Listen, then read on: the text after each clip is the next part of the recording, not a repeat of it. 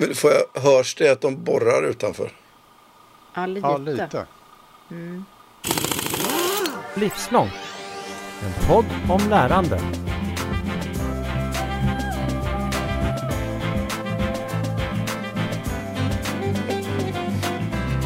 Det hörs något slags svagt i bakgrunden, men då kör vi. Alltså Karl, det här med lärande, jag vet inte, just idag är jag så här lite mindre hoppfull kan vi kalla det. Jag behöver lite pepp, hoppas vi får det av dagens avsnitt. Nej, men hur ska vi navigera hela den här utmaningen av att både förstå lärande på liksom nya sätt och framförallt fokusera mer på effekter än på nu ska vi skapa många kurser och så. Och så hur ska vi liksom orka och vilja? Vi har ju pratat om det här många gånger, om motivation och så. Men ibland så känner jag att det här att jag måste ta nya tag. Liksom. Vad, vad, tror du behövs för att fler ska vilja och orka lära mer och prata om de här frågorna, Karl? Oj, vilken jättestor fråga det var. Jag vet, jag vet. Men jag måste börja för att jag, jag, jag, är där nu. Det här är min topp. Du är där nu. Men din fråga handlar om motivation. Hur gör vi för att liksom motivera oss själva och komma vidare i våra lärandeprocesser? Yes. Och andra. Eh, ja, jag är väldigt uppfylld just nu när det kommer till motivation och inte minst att få andra att liksom fundera kring sin egen motivation. Att, ja, men väldigt mycket frågor kring hur jag själv tar mig an saker och ting. Alltså vad är, mitt eget, vad är min relation? Hur tänker jag mig själv? Eh, och vad tänker jag om mitt eget lärande? Och att tvinga mig själv att fundera mer på det. Eh, jag märker att när jag blir stressad eller sådär så eh, tenderar jag till att inte tänka så mycket på eh, hur jag borde ta mig an saker utan jag bara liksom hastar in i någonting eller sådär och då kan jag lätt liksom tröttna så det blir liksom en negativ spiral av det. Men att om jag liksom landar i mig själv, i mitt eget tänkande så, så får jag liksom en, ett rum att faktiskt kunna tillåta mig själv att förstå mer. Men det är ju lätt att säga och svårt att göra alltså. Ja, verkligen. Och det är en balansgång också hela tiden mellan den här, för lärandet sker ju i dig, så du, du måste ju vara motiverad. Men sen själva systemperspektivet som då ska försöka jobba med att stödja det, som ju vi gör. Det är Ja. liksom en balans däremellan. Så. Ja, jag vet inte om det är en tröst, men jag vet att det är fler än jag eh, och vi som kämpar med det här. Det är också varför jag vill vara öppen med att det är svårt vissa dagar. Och en som tänkt mycket på det här med motivationen och lärande, det är du, Rickard Berge Sundvall. Välkommen till mig, Katarina Pietschak och Carl Heath och till Livslångt. Hej och tack så mycket. Det är superkul att vara med. Det är jätteroligt att du är här. Berätta vem du är för den som inte känner dig till vardags. Jag um, heter som sagt Rickard Berg Sundvall, bor i Stockholm med min familj. Um, utanför jobbet så Eh, jag försöker lära mig att åka telmark.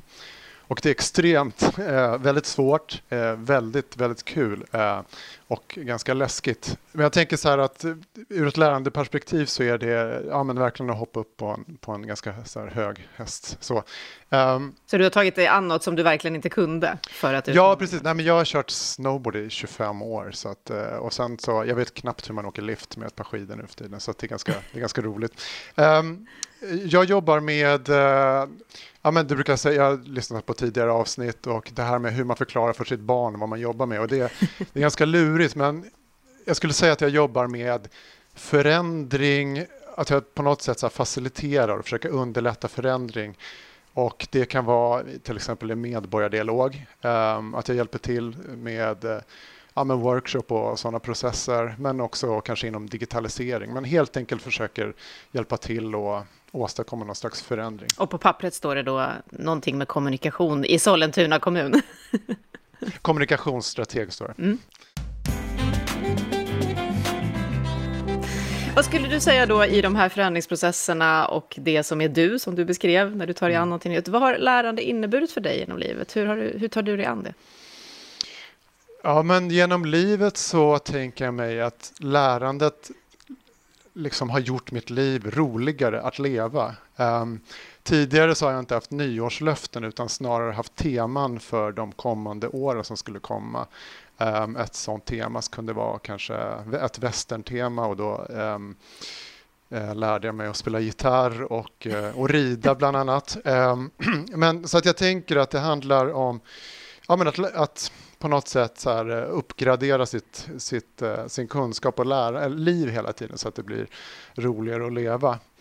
Um, det finns en händelse inom lärande som var ganska viktig för mig. Som jag, det har jag faktiskt tänkt på i efterhand nu. Men um, jag har eh, lärarkompisar och en av dem hörde av sig till mig för några år sedan, kanske fem sex år sedan och frågade om jag ville vara med på en onlinekurs. i Human Center Design. Ehm, och jag hade ingen aning om vad det var på, men den killen har, men han har ganska bra omdöme tycker jag. Så att jag hakade på det med honom och en till eh, lärare. Eh, så att vi gick den här kursen på kvällstid, vi träffades eh, så att vi gjorde det tillsammans men vi gjorde det efter, över nätet. Och e-, efterhand så har det verkligen, det har verkligen påverkat mig och min inställning till lärande tror jag. För att det visade mig på något sätt, dels så var det extremt lustfyllt. I efterhand så, ju, så känns ju allt jättelätt och det är klart att det var jobbigt och liksom men just den här grejen att jag kan åstadkomma någonting själv utanför min arbetsplats eller universitetet och på något sätt eh, lära mig någonting som har varit ganska betydelsefullt för min karriär har, har varit ganska viktigt. Så att eh, ja, men det vill jag nämna på något sätt när du frågar om lärande i, mitt, i, i livet så har det varit en stor händelse för mig. Mm. Jag tänker Karl, du och jag har också, vi ska strax komma in på eh, din, det du gör då till vardags inom det här, men du och jag Karl har ju också delat, även om vi inte har gått tillsammans, så har vi delat online-upplevelser som har betytt mycket för lärande och så. Och sen pratar vi ofta, apropå det här med hur man då peppar sig och orkar, om det här tillsammans. Mm. Hur, hur viktigt tror vi att det är i de här sammanhangen? För mig är det superviktigt. Jag blir ganska ofta inspirerad när jag liksom surfar omkring på nätet och hittar en kurs som jag blir sugen på att gå. Ehm, och, och så vill jag gå den och så vet jag med mig att om jag liksom signar upp på den här nu så är oddsen för att jag inte går klart den, den är väldigt hög. och det har hänt ganska många gånger. Men de gånger som jag liksom verkligen har fått en stor behållning av en onlinekurs som jag själv har velat gå för mitt eget liksom, höga nöjes skull. Eh, så har jag ofta försökt att få med mig kompisar och, och andra. Eh, på den tiden jag var på Facebook så kunde jag i det sammanhanget liksom posta ut så här nu tänker jag gå The Science of Wellbeing. Är det någon som vill eh, haka på? Och så blir man en grupp som, som liksom, även om man inte pluggar ihop i den tekniska meningen liksom, så gör man det ändå för att man parallellkursar liksom, i samma onlinekurs. Och det för mig har ju gjort att jag har blivit så mycket mer motiverad att göra saker och ting. Så att liksom skapa det sociala sammanhanget för mig är nog ett liksom verktyg för att ge mig själv någon form av eh, större rådighet liksom i att komma vidare. Ja, det där är någonting som vi grunnar på mycket i olika projekt när vi då funderar på hur ska vi få folk att vilja och kunna lära. Mm. Men du Rickard, eh, på vilket sätt skulle du säga då att din kommun, en kommun, pratar om och arbetar med frågor om lärande och lärandeorganisation som vi så ofta har uppe här. Hur, hur ser det ut hos er? Um, jag jag tänker att jag eh, svarar egentligen för, för där jag jobbar på den, på den enheten. För kommunen är så, den organisationen är så stor och har så många olika delar och sådär. Um, men hos oss är det viktigt med lärande, att vi tar oss vidare och, och inte bara då med, med, med liksom att gå en kurs som man betalar för och liksom ta så, utan Um, hos oss uh, är kulturen då att vi tar oss an ämnen som vi um, uh, grottar ner oss i. Till exempel så har vi pratat om, eller vi håller på just nu med Agenda 2030 och hur liksom, vi jobbar med kommunikation inom det området. Vi har också arbetat med frågor som ja, men normfrågor och sådana där saker. Så att där vi jobbar så är, liksom, är lärandet viktigt skulle jag säga. Mm. Uh, och så. Mm. Och det säger ju nästan alla idag. Om man kunde mm. få ställa en så banal fråga som varför då? Vad är det som gör så viktigt att ni grottar ner er och tar er vidare genom att lära mer? Det, det um, nej men varför vi gör det är dels för att, att, att arbetet, alltså när man eh, på något sätt fyller på sin, sin kunskap tänker jag mig att jobbet blir roligare Um, man, eh, jag känner att jag kan ta till mig och omsätta det jag lär mig i, i praktiken inom det som jag arbetar med. Det behöver inte vara kommunikation, det kan ju vara vad som helst. Um, och om jag gör det som person uh, och blir duktigare på någonting, då uh, är min eller idé i varje fall att det också blir till gagn för organisationen. Um, mm. Jag tänker mig att jag har ett ansvar att också fortbilda mig, eller vad man ska använda för uttryck, för att på något sätt växa som person och ha det, i slutändan ha det roligt på jobbet. Jag förstår att den frågan är väldigt stor och svår. Och jag tänker att vi som är i den här podden ofta och idag är lite sådär lärande nördar som söker oss vidare. Men att det också kan finnas en sån där, jag kan ju mitt jobb, varför ska jag hålla på och lära mig en massa nya saker hela tiden? Jag vet inte om det är någonting som ni känner igen, men för ni har ju försökt organisera då också för det här lärandet, inte bara hos dig Rickard, utan för fler. Eh, hur, hur har ni gjort det? Om jag får bara dra lite, lite kort bakgrund så, så började det med att eh, jag på mitt håll och en kollega som heter Maria Dahlström på sitt håll eh, ville jobba med någon slags förbättringar på vår, eh, på vår enhet. Så vi gick till vår eh, chef eh, Cecilia Ergon som sa att okej, okay, men ni två vill jobba med det här, kom fram med ett förslag. Um, så det vi kände att vi behövde göra, det var väl också att förstå behovet hos vår organisation, alltså där vi jobbar på kommunikationsenheten. Um, för vad det är som våra medarbetare kände att man behövde utveckla. Um, så vi gjorde en del intervjuer uh, och kom fram till då efter mycket, eller efter en massa uh, arbete att behoven handlade om att våra medarbetare ville uh, fortbilda sig, Ehm, att man ville utveckla sig i största allmänhet men också tid för reflektion.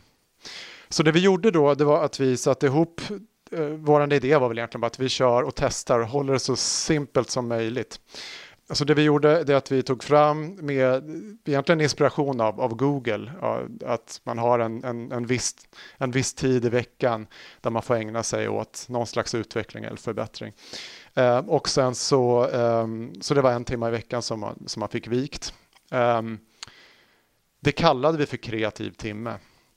Vi kan återkomma till det om, om det var bra eller om det var mindre bra. Men, uh, och sen så eh, införde vi parreflektion. Eh, så då satte vi ihop två personer som fick eh, som en halvtimme i veckan pratade med varandra, 15 minuter var. Och det skulle vara väldigt enkelt så att vi lånade från skolan Two Stars and a Wish för att börja med och bara prata om och liksom och, och komma framåt.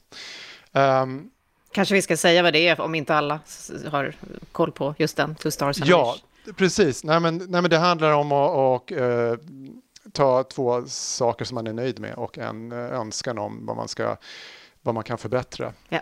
Uh, sen kom ju pandemin efter bara ett litet tag och det ändrade förutsättningarna lite grann. Så det gjorde att reflektionen, parreflektionen, den blev väldigt lyckad för att folk på något sätt var, var tvungna att prata med varandra. Eh, tvungna låter som något dåligt, men, men att vi, eh, det, fanns, det blev en möjlighet att tala med varandra och reflektera över sitt arbete.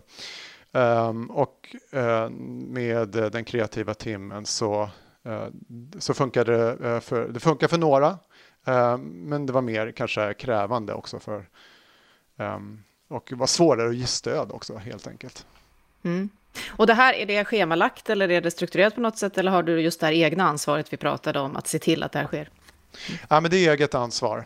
Så att i princip var det så här, du och du får reflektera den här månaden. Eh, ni ger upp när ni ska göra det. Och det har folk gjort också. Och vad hoppades ni att resultatet av det här skulle bli utifrån det här förarbetet som ni gjorde? Ja, men dels att behoven skulle uppfyllas då, då att, att känslan av att man behöver upp, um, fortbilda sig. Vad, nu det, vad, vad det ordet liksom innebär, men, men att, att man skulle känna att så här, men jag, jag lär mig nya saker.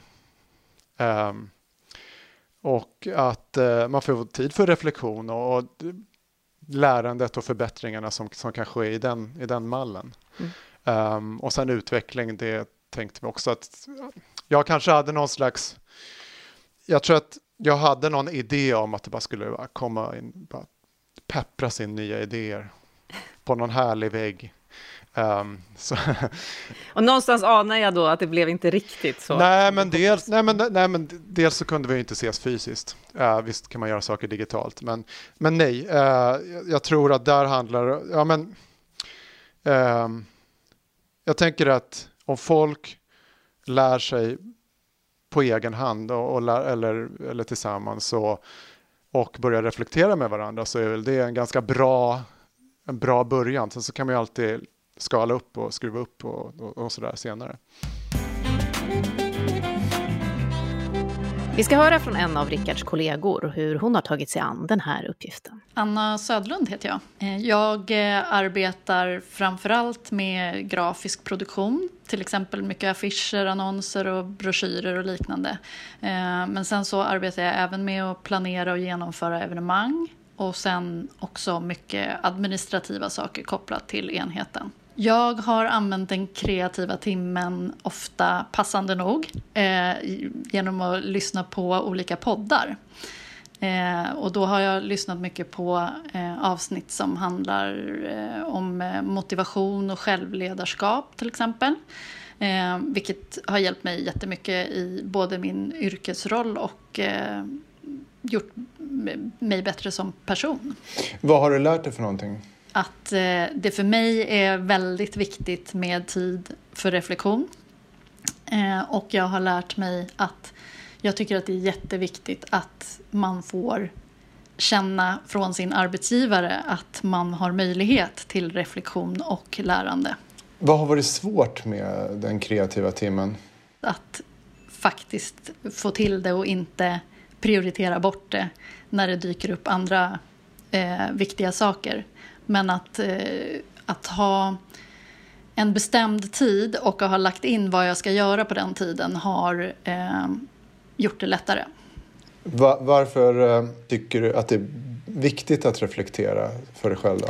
Eh, ja, för mig har det varit viktigt att, reflektera för att jag har varit lite dålig på att reflektera tidigare över hur saker har varit och hur jag eh, behöver att de ska vara för att jag ska eh, dels må bra som person och dels eh, komma framåt i min utveckling och eh, ja, men kunna förbättra eh, saker som, som jag känner behöver förbättras. Har du fått någon aha-upplevelse när du har reflekterat? Jag har fått eh, ganska många aha-upplevelser. Eh, framförallt eh, just med i, självledarskapsbiten. Att ja, men just så här, tänka på balansen mellan eh, saker som kräver energi och saker som ger energi. Eh, både i arbetet och privat. Tack Anna. Vad säger du Rickard? Nej, men det handlar väl om, egentligen om att bli eh, självmedveten som, eh, som medarbetare och veta vad man kan vad man eh, gör bra och vad man behöver förbättra. Mm. Jag tänker att du beskriver den här resan som att ni tog spjärn ifrån att använda er av de här eh, användarcentrerade eller personcentrerade mm. utvecklingsmetoderna. Där du och en kollega liksom utforskade behov och vad som behövdes i er verksamhet. Och sen utifrån det mötet med era kollegor och sådär så formar ni den här idén om ett reflekterande samtal och ett, liksom ett lärande som sker kollegialt i det sammanhanget man befinner sig i. Eh, och det, jag tycker det är intressant det där hur, hur ni, ni börjar i den här typen av utforskande metod som handlar om att förstå er själva och era kollegor. Det är ju ganska lätt, tänker jag, hänt att man tänker att någon säger att de behöver lära sig någonting, nej men då ger vi dem en kurs och så tillskriver vi dem svaret på en gång. Men ni valde ju att inte göra det. Eh, utan ni valde ju att istället öka er förståelse i vad det är de egentligen är intresserade av i de här processerna om jag förstår det rätt. Mm, ja. På vilket sätt ser du att de här liksom, valen av metod för att förstå er verksamhet har spelat roll för hur ni nu tar er an de här utmaningarna i ett lärande i verksamheten? Alltså vägen till att förstå behoven. Ja. Men ja. allt. Jag tänker att Uh, nej men jag, jag, jag, sitter inte på några svar. alltså, vi, jag måste utforska för att veta det. Men, men, men, men, om jag ska vara ärlig så jag hade ju en idé i huvudet. Jag tänkte ju, uh, vad heter han, uh, Search Inside Yourself, uh, Cheng Min Tan tror han heter, som, som tog fram en meditations, um, mm. ett meditationsprogram på Google. Jag hade ju liksom, jag var ju väldigt in, så inställd på att ja, men så länge man bara ger en en, så, så länge man bara en ger timme. en timme, en timme ja. i veckan, då kommer det liksom då kommer vi ha ett meditationsprogram här snart. Um, så att jag hade ju någon slags ändå jag kanske inte riktigt, jag menar vi såg alla behov men jag var nog inte ödmjuk nog att se att det, just det kanske inte var det, det ultimata. Um, men, men, men absolut, ut, alltså den processen som, det finns ju ganska många sådana bra mallar som man kan göra. Um, det, vi hade inte kunnat gjort det utan att, att, att utforska. Ni hade inte kunnat trycka ut en kurs istället, liksom. nu ska ni lära er det här, för det hade inte fått samma effekt. Alltså, det kanske vi hade kunnat gjort, men frågan är vad som händer efter mm. och hur långsiktigt det är. Mm. Det är det som jag tycker är en av de här eh, kamperna då som ibland eh, behöver omtag, därför att vi är ju också väldigt vana vid det. Vi är ju skolade i ett sånt system att någon berättar för oss precis vad vi ska lära och systemet också kräver vissa saker av oss, leveranser och så. Vi har pratat om det i den här podden också, att det saknas mellanrum och så. Och att, det vet jag ju själv och när vi har, eh, Karl och jag och andra har liksom försökt så här, nu ska vi varje måndag förmiddag eller vad vi nu har sagt, nu ska vi lära oss saker, så kommer det kanske någonting som liksom disruptar det då, någon leverans, någonting som du lägger åt sidan för att den verkar mycket viktigare. Mm. Därför att effekten av det som du beskriver nu, Rickard, ligger ju längre fram så. Tittade ni någonting på incitament för det här, om du nu hade den här bilden av hur det skulle bli? Finns det någon yttre motivation också för människor att lära sig mer? Ska det liksom verifieras på något sätt? Verifikation är ju väldigt intressant och det, kan man ju, det kanske inte min uh, enheten jag arbetar på kan jobba med liksom, Eh, med verifikation. Men däremot så kan man ju få det om man går vissa onlinekurser, till exempel eh, den Human Center Design. Eh, nej, det gjorde vi inte. Däremot så tänker jag mig att att ett incitament är ju att om jag skulle, om jag kom, om jag skulle, om någon sa till mig så här, kom och jobba på den här arbetsplatsen, här finns det tid för att jobba med kreativitet, liksom, vi förväntar oss nästan att du, du gör det. Um, då skulle jag känna att det var, då var väldigt attraktivt. Så jag tänker mig att, att den organisationen visar att det är något viktigt eh, och lustfyllt så, så tänker jag att så här, där vill jag jobba. För man kan ju hävda att så här, kreativ och, och, så, det kan man ju vara ändå. Utan att det, men jag, jag tänker ändå att så här, någonstans så visar ju det att det är viktigt i organisationen. Om jag utgår från mig själv så är det ett incitament i sig själv, men, men frågan är om, om alla tycker det. Det är en, det är en annan fråga. Ja, och det är ju kanske lättare ibland för en del och svårare mm. ibland för andra. Vad har du själv lärt dig genom den här kreativa timmen?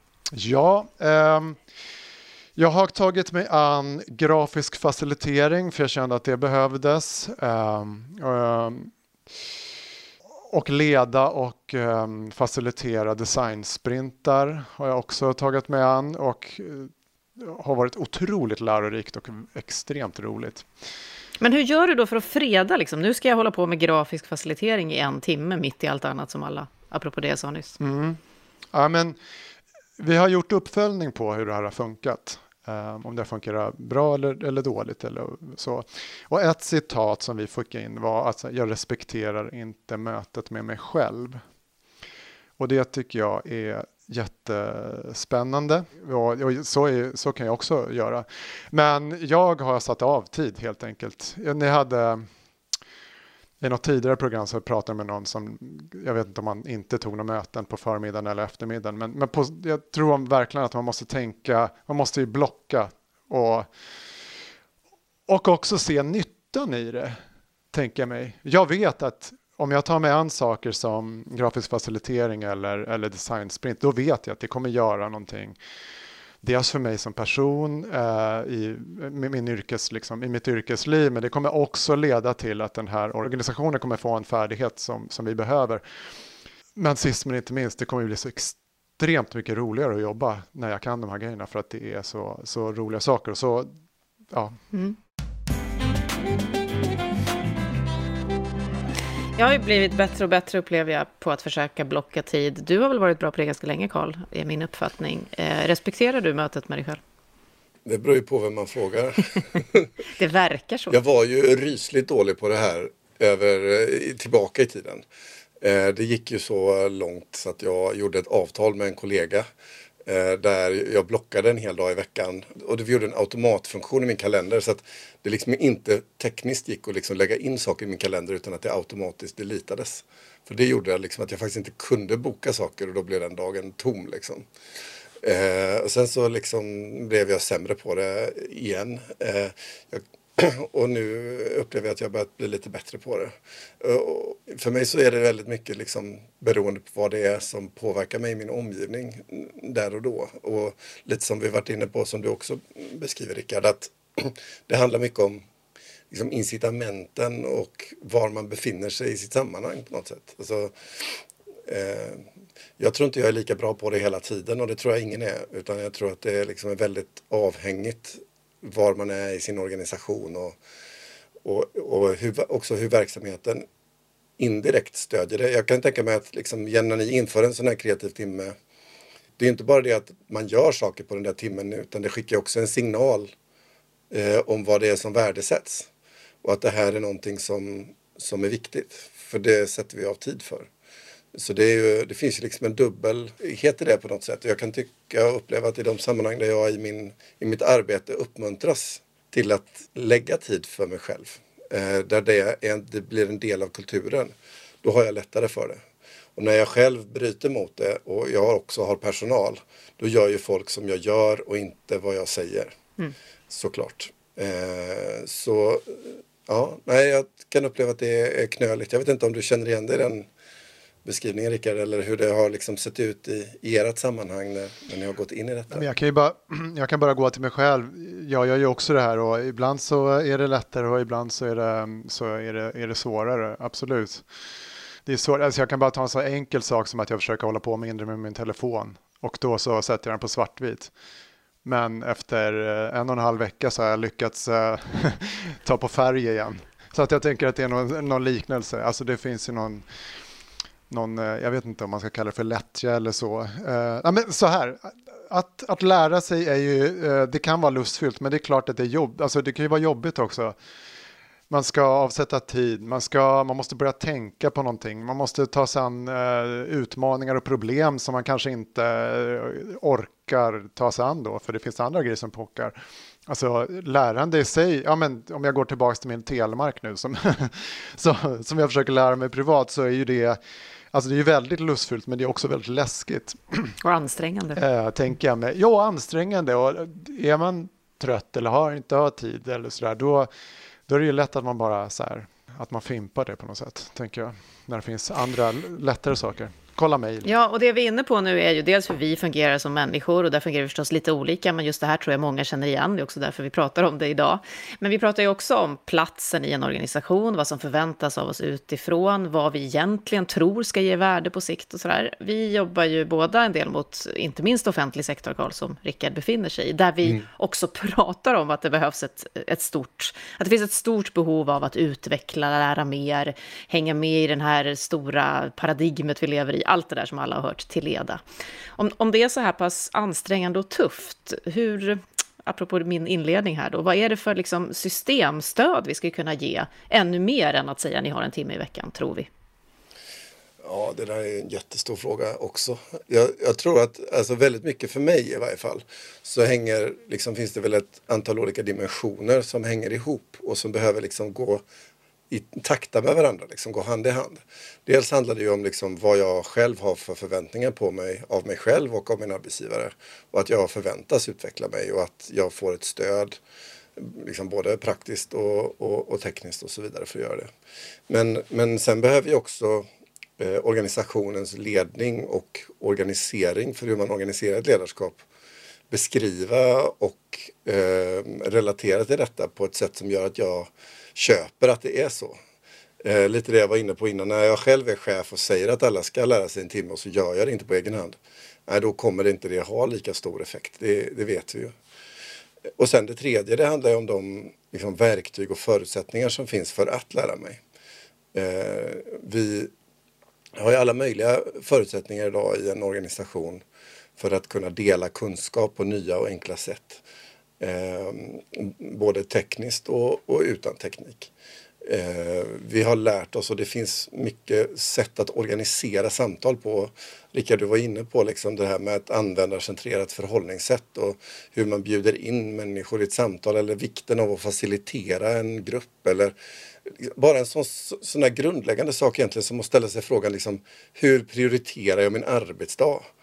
Eh, att börja i de typerna av frågor. Eh, hur, många, hur många arbetsplatser sitter ner och funderar egentligen på så här, men hur, vad är det som definierar vad som gör att jag prioriterar någonting på en viss dag? Är det inkorgens ordning som på morgonen definierar vad som är viktigt? Eller är det jag som har bestämt mig för vad som är viktigt? Eh, eller är det något annat? Eh, liksom det finns ganska mycket tystnad i den här typen av saker. Jag tror att de här lärande samtalen om organisationen och tekniken och liksom mitt eget initiativ går hand i hand i det där, ja, men då, då kan ju den här typen av eh, processer som du beskriver Rickard, med den här timmen, det kan ju verkligen bli den där ytan som får saker och ting att verkligen röra på sig. Men den ytan måste ju finnas där, annars blir det svårt. Jag tänker också att, äh, att det, det som är viktigt är att definiera vad varför lärande är viktigt för mig som, som enskild person.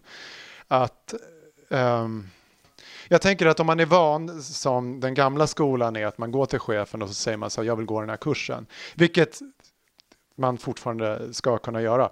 Um, men jag tänker att det, det, är inte bara det ena eller andra. Utan man kan uh, lära sig på massa olika sätt. Um, och då måste man, jag tänker att man måste förstå att man kan lära sig på andra sätt. Jag förstod inte det innan, jag hade, innan min lärarkompis hade liksom tagit med mig på den där eh, kursen som har förändrat mitt yrkesliv. Um, så, så det vi har gjort nu, eh, efter, vi, har, vi kommer skruva på det här, vi kommer strunta i och ta bort det kreativa. För ordet kreativ i det här har vi märkt att så här, det, det, blir, det blir fel. Och där, där kan jag ta på mig att, så här, att kreativ och så här, hur Google gjorde det. Där tänker jag att där var jag kanske inte inlyssnande nog. Um, men och fokusera på lärande istället och också fokusera på lärande och att man kan göra det tillsammans. Uh, det ska vi testa nu i vår och se hur, hur det kommer gå. Um, så, um, men, men, men gör det tydligt helt enkelt. Tänker jag mig mm. det som är. Utifrån din upplevelse som du berättade då, där att, att ni var tillsammans just, och det är ju någonting som vi också upplever hela tiden, så låter ju det som att det kanske också skulle stärka det hela. Så. Eh, vi har ju också haft, vi har ju haft med en representant från Google i podden och vi har, jobbar ibland i samarbete på olika sätt med dem. Och vi fick ett medskick här på en konferens i höstas, apropå prioritering, av Johan Eriksson på Google, som sa att man också borde säga saker eh, som man prioriterar rakt ut. Så av typen, jag prioriterar nu inte att prata med dig för att jag ska skriva färdigt den här rapporten eller jag, till sina barn, jag prioriterar inte att sluta jobba nu och lyssna på dig, för att jag tycker att det här mötet är viktigare. Och det där har jag tänkt på väldigt mycket, därför att det är plågsamt, väldigt plågsamt. Eh, kanske är det en väg om man då inte respekterar mötet med sig själv, tänker jag. Att också uttala det. Nu respekterar jag inte mötet med mig själv. Jag prioriterar inkorgen, eller vad det nu kan vara. Eh, jag vet inte om ni vill ta er an den utmaningen. Den är tuff. Eh, några tips på vägen då utifrån att ni ju som kommun har verkligen eh, velat göra någonting på er enhet och kanske kan det sprida sig till andra då. Vad ni har lärt er på totalen och vad du sa lite att ni skruvar på det nu, men, men vad man kan tänka på om man nu blir lite inspirerad och känner att ja, men jag vill att vi också pratar mer om det här hos oss. Ja, men det första är ju att eh, göra det användarcentrerat. Att undersöka vilka behoven finns. Det finns ju massa, till exempel SKR har ju innovationsguiden som man kan gå efter. Det finns liksom um, sätt att, att ta reda på det. Uh, så det tycker jag är viktigt. Um, och sen tänker jag mig att jag jobbar med kommunikation, eh, men trots det så kan jag alltid vara, mycket vara mer tydlig än vad jag egentligen tänker att jag behöver vara. Så att vara tydligare än det man nästan tänker är fånigt och vara så tydlig. Eh, för man kan liksom inte ta, ta för givet att folk förstår. Ehm, och sen tänker jag mig också att när man ser behoven och börjar se vilka, var det börjar gruppera sig, alla de behoven som finns att det inte var för tidigt med lösningar och kanske inte att backa tillbaka och se så här, är det här den någonting som jag ville innan vi egentligen såg behoven också. att vara öppen för att det kanske det som jag kände i början inte är det som är det, det som vi ska genomföra utan vi, vi kollar vad som, eh, vi försöker hitta någon annan lösning. Um, och sen, alltså, jag säger ganska vanliga grejer, men vi, vi, testar och skruvar och ser om det funkar. Och gör inte det så var inte rädd att backa eller och så. Uh, men jag skulle trycka på tydlighet och um, att uh, se behoven. Förutom de två så kommer det inte hända någonting. Eller det kommer hända saker, men frågan är vad det är för långsiktig effekt. Mm. Superbra. Vill du lägga till någonting, Carl? Jag tycker det där rundade av ganska bra. Stort tack, Rickard Berg Sundvall från Sollentuna kommun, kommunikationsstrateg, som alltså funderar eh, väldigt strategiskt eh, dagligen på hur vi ska få in det här med lärande i våra organisationer och in i oss själva. Motivation och eh, respekt för sig själv i det. Stort tack för att du var med i Livslångt. Ja, verkligen kul. Tack. Eh, tack. Och nu eftersnacket. Jo, men jag tänkte att vi bara måste, det som Rickard sa, vi måste bara få avsluta med ett litet snack om det. Eh, han sa att jag visste inte själv att man kanske kan lära sig på andra sätt efter ett liv av skola och någon som har berättat för dig vad och varför du ska lära dig något, mycket yttre motivationskrafter och sådär. Är inte det här någon slags knäckfråga? Att det blir så pass tufft att börja ta reda på de här sakerna själv? Att det är en del av förklaringen till varför det blir svårt med de här nya livslångt lärande-processerna? Ja, det kan det ju vara kanske. Men jag tror också att alltså, vi vet ju att benägenheten att till exempel ta till sig av en utbildning i arbetslivet den är större bland personer som har en längre tids utbildning bakom sig i livet. Så har du redan läst på universitetet och har en examen och då är din sannolikheten att du går färdigt den där onlinekursen är betydligt mycket större eh, än om du inte har en lika lång utbildningsbakgrund tillbaka i tiden. Och även din syn på utbildning, vad du tyckte om utbildningen. Och begreppet utbildning påverkar din benägenhet att vilja utbilda dig igen sen. Om du tyckte det var skitjobbigt och utbilda dig, du var jätteglad att lämna gymnasiet och bara kunna kavla upp ärmarna och jobba. Eh, då är det kanske inte incitamentet superstort för att du sen ska sätta dig i skolbänken igen. För din tidigare association till vad det innebär är någonting annat. Så jag tror att mycket handlar om förväntningar på utbildning och vad det är. Eh, men också hur man framar det såklart. Alltså, det, jag tror att det är en väldigt stor skillnad på ens mentala bild av vad det innebär att gå en utbildning och vad det innebär att lära sig någonting. Jag tror att all... Precis, jag tänkte det, att utbildning är ju ändå någonting vi tycker att vi förstår, men det här andra lärandet, det fluffiga, vad är det? Ja, det är två olika. Det är en sak om jag ska inrätta mig en struktur för att lära mig någonting eller om jag inrättar en struktur för mig själv. Men då har du ju helt rätt i det där att, att eh, har jag en ovana vid att göra det eh, så, så är ju tröskeln större och där tror jag det ligger ett stort ansvar på alla oss som jobbar med utbildning och bygger den här typen av strukturer. Och fundera över hur gör vi dem så att de inte speglar min egen upplevelse av vad jag har för behov för att lära mig. Utan hur speglar du upplevelsen för den som ska gå den här utbildningen? Mm. Och det är ju väldigt mycket lättare sagt än gjort. Eh, är det. Men då kommer vi tillbaka till det där med behov och processer och hur går det till när man designar en utbildning? Liksom för vem finns mm. den? Och hur gör man för att den inte ska bli en replika av kanske en skolgång som inte alla upplevde? Gav? Ja, jag kan ta ett jättekonkret exempel. Igår så var jag i ett sammanhang där eh, vi diskuterade behovet av utbildningsinsatser för barn med särskilda behov. Eh, och där eh, vårdmiljön som ska tillhandahålla den här utbildningen eh, anpassar utbildningens tid utifrån personalens arbetstid men inte när barnen vill, kan gå den här utbildningen. Vilket gör att de måste ta ledigt ifrån skolan för att gå utbildningen. Eh, men det fungerar så att personalen i vården kan hämta sina barn ifrån förskolan. Och då har ju incitamenten för när och hur den här utbildningsinsatsen för de här barnen sker, den är designad utifrån systemet som producerar utbildning. Yes. Inte den som ska gå utbildningen. Och det där tror jag vi ser om och om igen i massa mm. sammanhang. Och när det gäller vuxna finns det mycket forskning på att det då fungerar, mycket sämre. Ja, och när man då kommer in till det där som vi var inne på i det här avsnittet kring liksom lärandet i arbetslivet och lärandet i sammanhangen så tycker jag att det är en av de sakerna som Rickard plockar upp och som är så viktigt. Det är ju att de eh, har skapat arbetsformer som försöker att förstå vad behoven är, inte se sina egna behov i förarsätet. Vi fortsätter heja på Sollentuna kommun helt enkelt och kommunikationsenheten ja, där som utforskar det här och rekommenderar många andra att göra det också. Stort tack för den här veckan. Ha det bra Karl. Ha det bra. Hej då.